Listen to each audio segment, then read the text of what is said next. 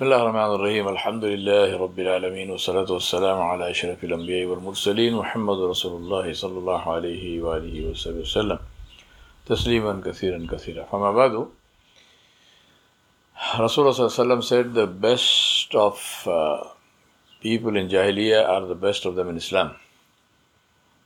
And this was the quality of the, at least of the Quraysh and, this, and the people of Makkah. They had integrity in their kufr and they had integrity in their Islam. Whatever they believed in, they believed in it totally, completely. There was no hypocrisy. And uh, this, this showed up in their as, as a very major part of their character. Now, one of these was the Sahabi of Rasulullah during uh, pre-Islam he was called Zayd. His name was Zayd, but his uh, kunya, the khitab that he was given, the uh, name by which he was known, before before uh, Islam he was called Zayd al-Khayl, Zayd of the horse. And after he became Muslim, Rasulullah named him Zayd al-Khair, uh, Zayd of uh, blessing. The tribe of Amir bin Sasa, they were affected by a severe drought, and uh, so they destroyed their crops and, and caused their their livestock perished. A lot of uh, their sheep and camel and so on died.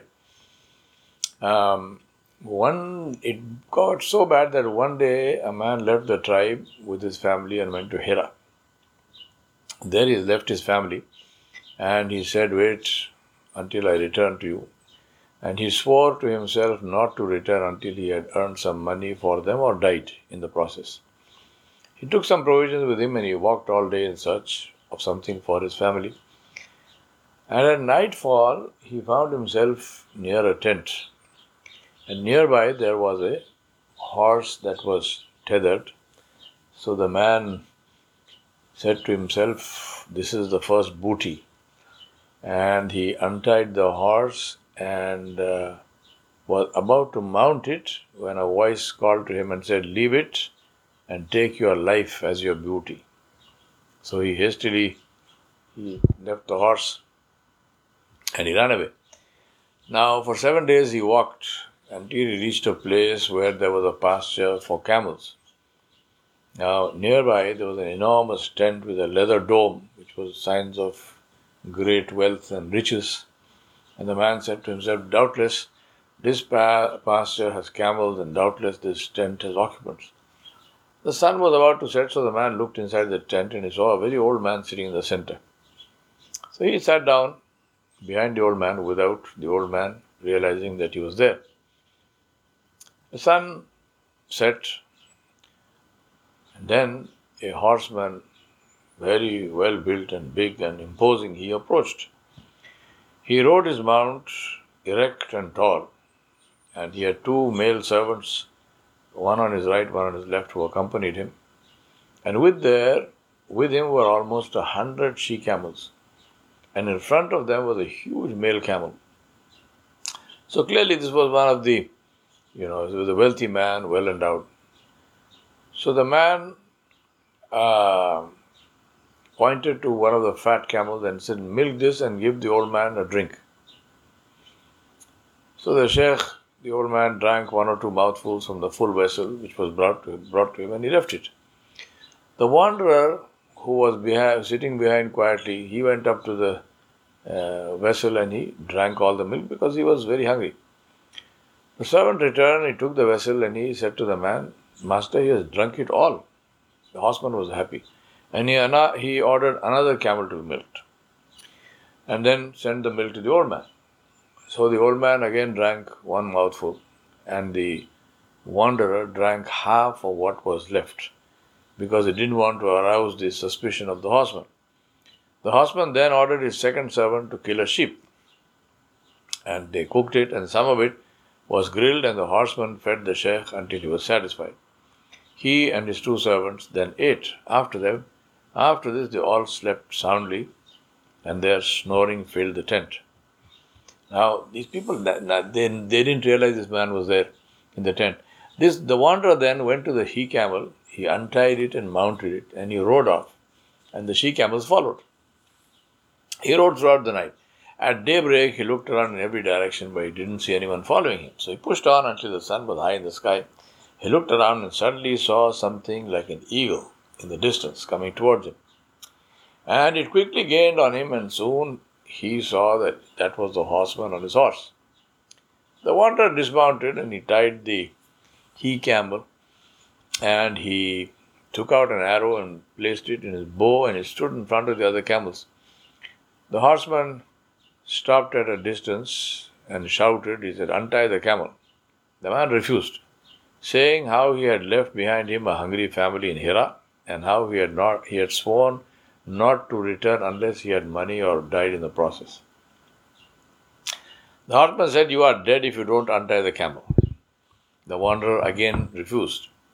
The horseman threatened him once more and said, Hold out the reins of the camel.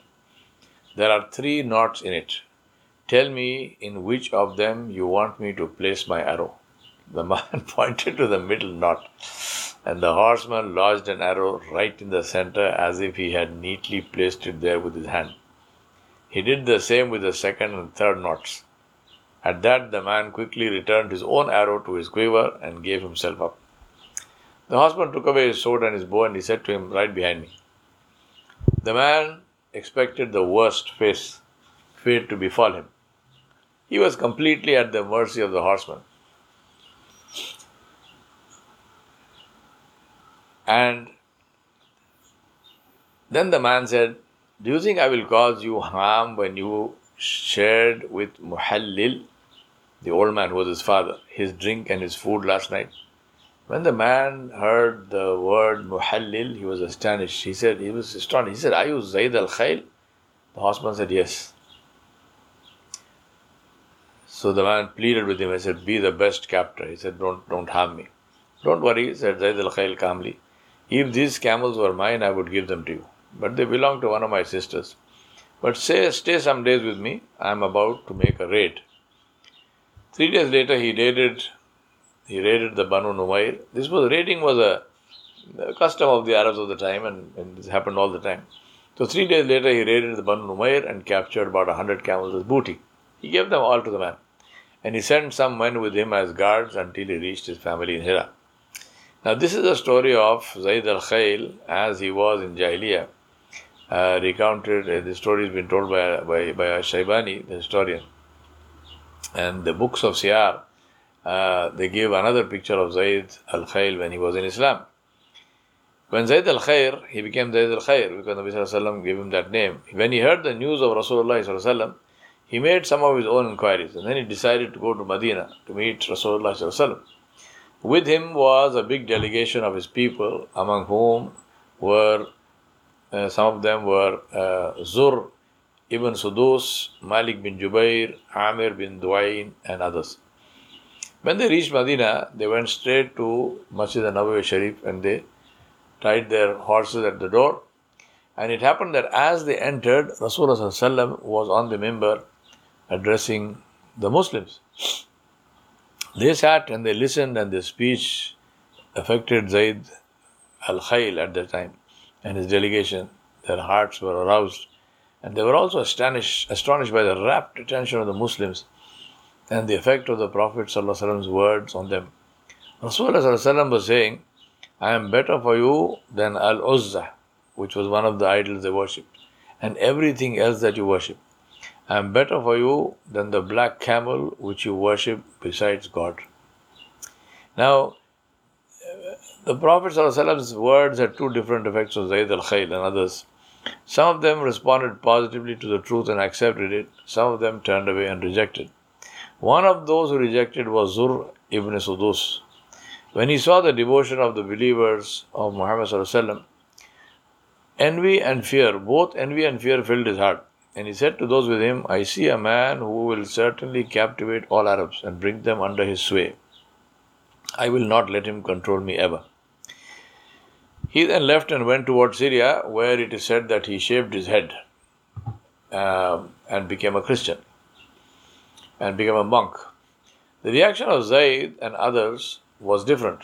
When Rasulullah finished speaking, Zayd stood up, tall and impressive looking, in the midst of the Muslims, and he said in a, cloud, in a loud and clear voice, O Muhammad sallallahu I testify that there is no God but Allah, and that you are the messenger of Allah. Ashhadu la ilaha illallah wa ashhadu Muhammad Rasulullah. Rasulullah came up to him and he asked him, Who are you? He said, I am Zayd al Khayl, the son of Muhallil. Muhalhil. Rasulullah said, You are from now Zayd al Khair and not Zayd al Khayl. He said, Alhamdulillah, who brought you from the hills and dales of your native land and softened your hearts toward Islam. And since then he was called Zayd al Khair, Zayd the blessed or Zayd the good. Rasulullah then took him to his house. With him, with them were Umar ibn al-Khattab anhu, and some other Sahaba. Rasulullah gave him, gave him a cushion to sit on, but he felt very uncomfortable to sit on that in the presence of Rasulullah so he returned the cushion. Rasulullah handed it back to him and he returned it to him. This happened three times. Eventually, when they were all seated, Rasulullah said to him, O Zaid, no man has ever been described to me, and when I see him, that he does not fit the description at all except you. You have two characteristics which are pleasing to Allah and His Nabi Sallallahu Alaihi Wasallam. What are they, Ya Rasulullah? asked Zayd al Khair. Rasulullah said, perseverance and sagacity. Sagacity is wisdom. That perseverance and wisdom. Zayd radiallahu said, Alhamdulillah, all praise to Allah who has given me what He and His Prophet like. He then turned directly to Rasulullah and said, Give me, O Messenger of Allah, 300 horsemen, and I promise you that I will secure Byzantine territory with them. Rasulullah raised his, his fervor, his emotion, and he said, What manner of man are you? During this visit, all those who stayed with Zayd became Muslim. Then they desired to, they wanted to return to their homes in the Najd and Rasulullah bade them farewell. The great desire of Zayd al Khair to work and fight for the cause of Islam, however, was not to be realized. In Medina Munawwara at that time there was an epidemic of fever and Zayd al Khair succumbed to it and he said to those with him, he said, Take me away from the land of Qais. I have the fever of smallpox, but I shall not fight as a Muslim uh, by Allah, he said, I shall not fight as a Muslim before I meet Allah, the mighty and great. So he had a premonition of his uh, death. So Zayd radiallahu took the road to his people in Najd in spite of the fact that the fever became more and more intense and slowed him down. He hoped at least to get back to his people and that they would become Muslim through Allah subhanahu wa ta'ala's guidance and through his hands. He struggled to overcome the fever, but it got the better of him, and he passed away on the day on the way before reaching, reaching Najd. Between his acceptance of Islam and his death, however, there was no time for him to have fallen into sin. So, subhanAllah, he died absolutely pure. We ask Allah subhanahu wa ta'ala to guide us to that which is pleasing to Him and to protect us and keep us in a state of His protection always. وصلى الله على نبي الكريم وآله وصحبه أجمعين برحمتك يا رب الراحمين